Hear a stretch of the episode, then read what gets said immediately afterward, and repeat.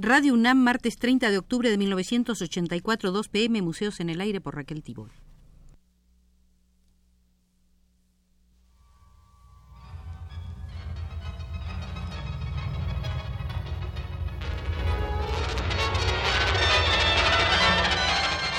Museos en el Aire.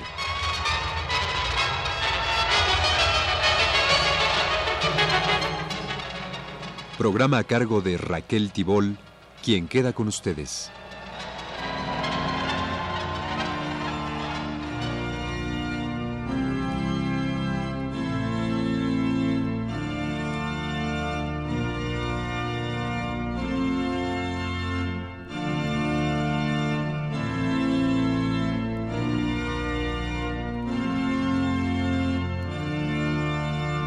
Contando con la atención de ustedes, hacemos hoy la última visita al Museo del Profesor Ramón Ramírez para seguir analizando, viendo, evocando algunas de las bases y secuencias del movimiento estudiantil de 1968. En anterior programa habíamos visto cómo el estudiantado elaboró un programa estudiantil popular que orgánicamente se pudo ligar a las preocupaciones obreras. Hubo la ilusión de que en su dinámica el movimiento estudiantil podría ayudar a crear un nuevo tipo de sociedad en la que el hombre recuperara su verdadero sentido humano como individuo integral, capaz de dar su libre esfuerzo a la diversidad de sus capacidades naturales o adquiridas. Es necesario remarcar el carácter eminentemente popular y democrático del movimiento.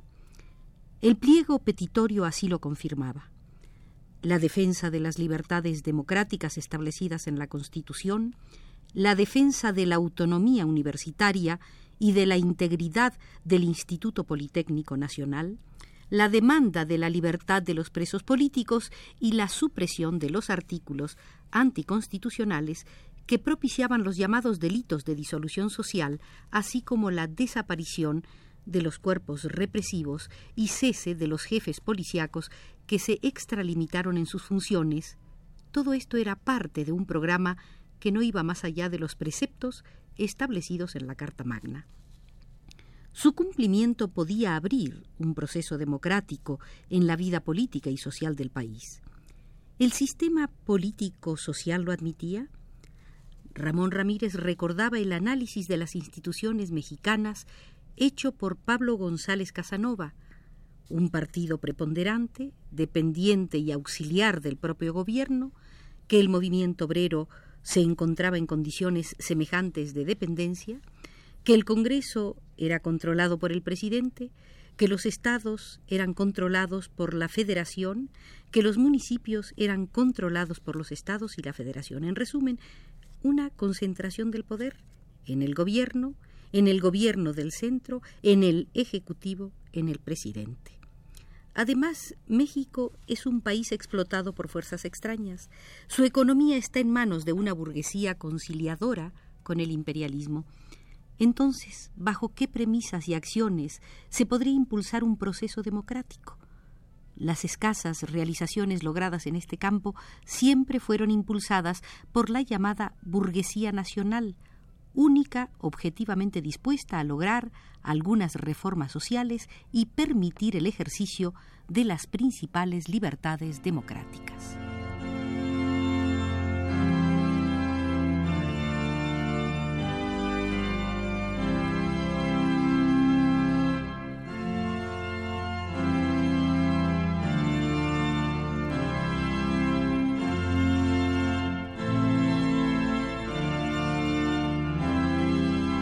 Aunque es difícil precisar qué debe entenderse por burguesía nacional, se puede afirmar que se trata de un sector de la burguesía que no está ligado al imperialismo y que se opone a éste, que en los países en que no se ha logrado la revolución agraria es antifeudal y desea, además, que el desarrollo de la economía del país no sea perturbado por fuerzas extrañas y antinacionales. Sin ser enemiga de las inversiones extranjeras, aboga por la reglamentación y el control de las mismas. Actualmente es poco representativa y está en proceso de absorción por otras fuerzas de la propia burguesía que de una manera u otra están ligadas a los propósitos e intereses del imperialismo norteamericano. Por lo demás, la centralización del poder no ha sido elemento coadyuvante a la cabal expresión y ejercicio de las libertades democráticas.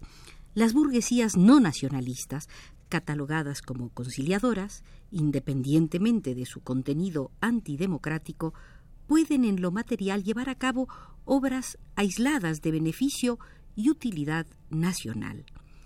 Los jóvenes estudiantes mexicanos en su documento Manifiesto a la Nación 2 de octubre, afirmaron, la democracia en México es un mero concepto, una forma más, pues la política se hace al margen de las mayorías populares, de sus aspiraciones, intereses y exigencias.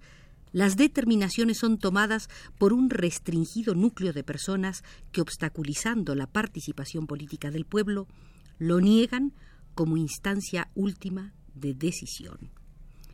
En 1968 había en México grandes corrientes favorables al desarrollo del proceso democrático. Consideraban que la tarea inmediata de la clase obrera y grupos progresistas era luchar por el cumplimiento de los preceptos constitucionales.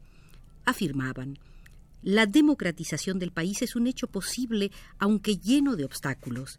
Esa democratización comprendía libre expresión del pensamiento, tanto individual como colectivo, efectiva libertad de prensa. Las garantías individuales no debían ser restringidas. El derecho de organización y de huelga de los trabajadores debían ser respetados. Los partidos políticos y los órganos sindicales debían gozar de las libertades que la Constitución garantiza. No se debían ejercer presiones sobre los sindicatos y se debían respetar las decisiones de sus agremiados.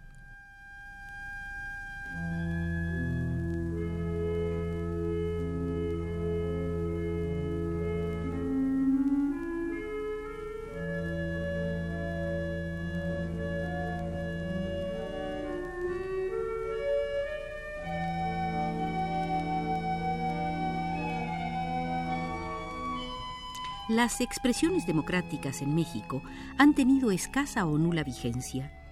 La prensa y demás medios de difusión son un fructífero monopolio. El escritor Antonio Castro Leal, siendo diputado de la 44 legislatura, afirmó: No hay en verdad razón para enorgullecernos de nuestro actual periodismo y hasta pensándolo bien, hay algunos motivos para avergonzarnos de él.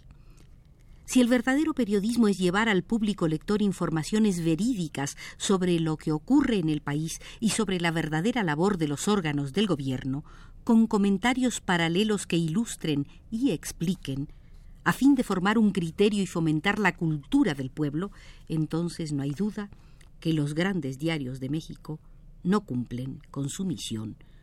Nuestro actual periodismo es un negocio que nada tiene que ver con los imperativos de la verdad. Hasta aquí las palabras de Antonio Castroleal. Como reflejo de la miseria económica y del gran porcentaje de analfabetos, el 50% del tiraje nacional de los periódicos queda en la Ciudad de México y el promedio de los mismos, incluyendo al Distrito Federal, es de 90 por mil habitantes, registrándose estados cuyos porcentajes oscilan de menos de 10 a 30 habitantes que leen algún periódico por cada mil. En 1968 la universidad no pudo eludir su compromiso democratizador. Una ola de aliento juvenil la conmovió. El despertar de los núcleos de población debe acreditársele al impulso y al heroísmo de los jóvenes alumnos de la universidad. Los estudiantes no desconocían que no habría auténtica reforma universitaria mientras no se modificara profundamente la estructura social. Por lo mismo, la universidad no debía perder, sino al contrario acentuar su esencia cultural para evitar ser una fábrica de diplomas y que sus graduados salieran de las aulas más o menos habilitados para las profesiones particulares, pero en lo absoluto desprovistos de esa visión universal de la cultura sin la cual no se concibe la existencia cabal de la universidad.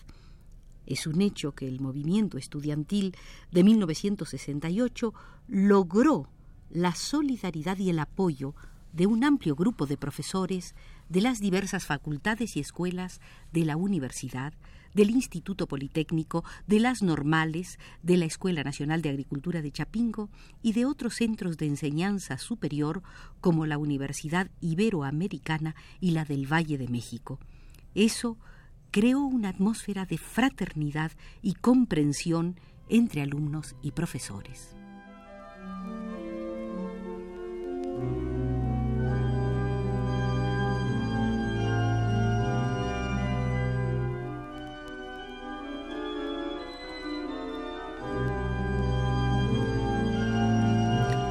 Relaciones de trabajo entre profesores y alumnos eran habitualmente de pasividad y falsa obediencia de parte del alumno, reflejo incluso de las relaciones que pueden establecerse en los centros de producción del actual sistema económico.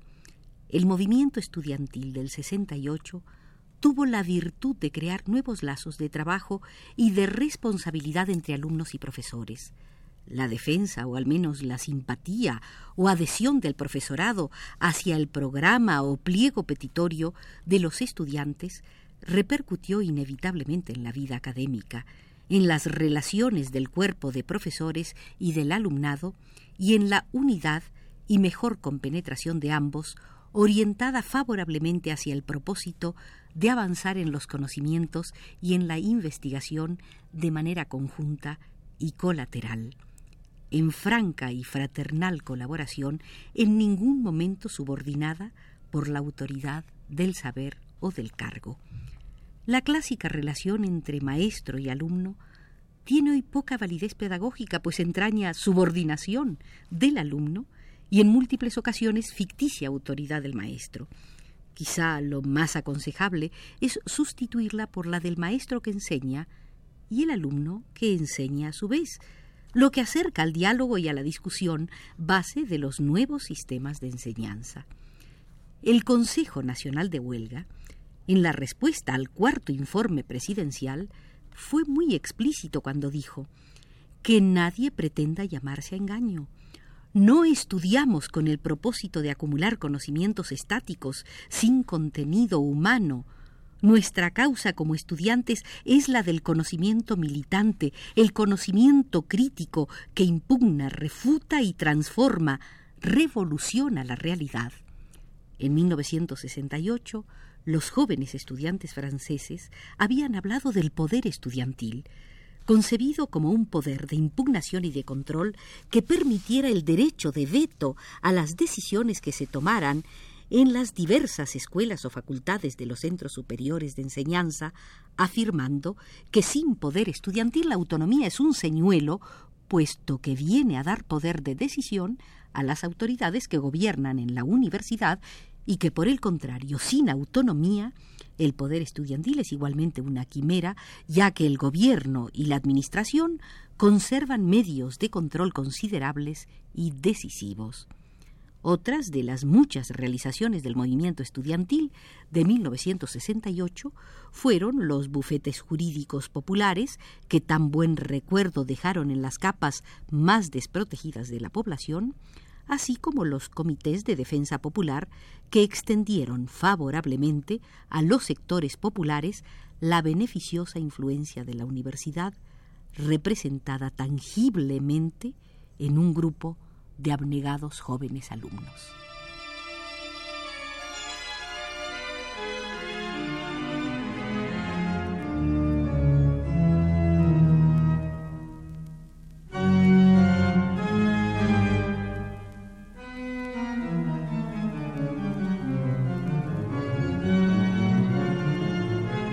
Cerramos así la serie de visitas al Museo del profesor Ramón Ramírez, quien fuera miembro del Instituto de Investigaciones Económicas de la UNAM y el más prolijo analista del movimiento estudiantil popular de 1968. Nos acompañó en la visita desde los controles Manuel Carro.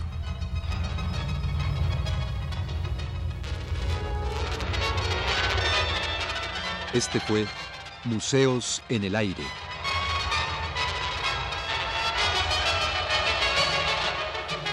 El programa de Raquel Tibol que se transmite todos los martes a las 14 horas.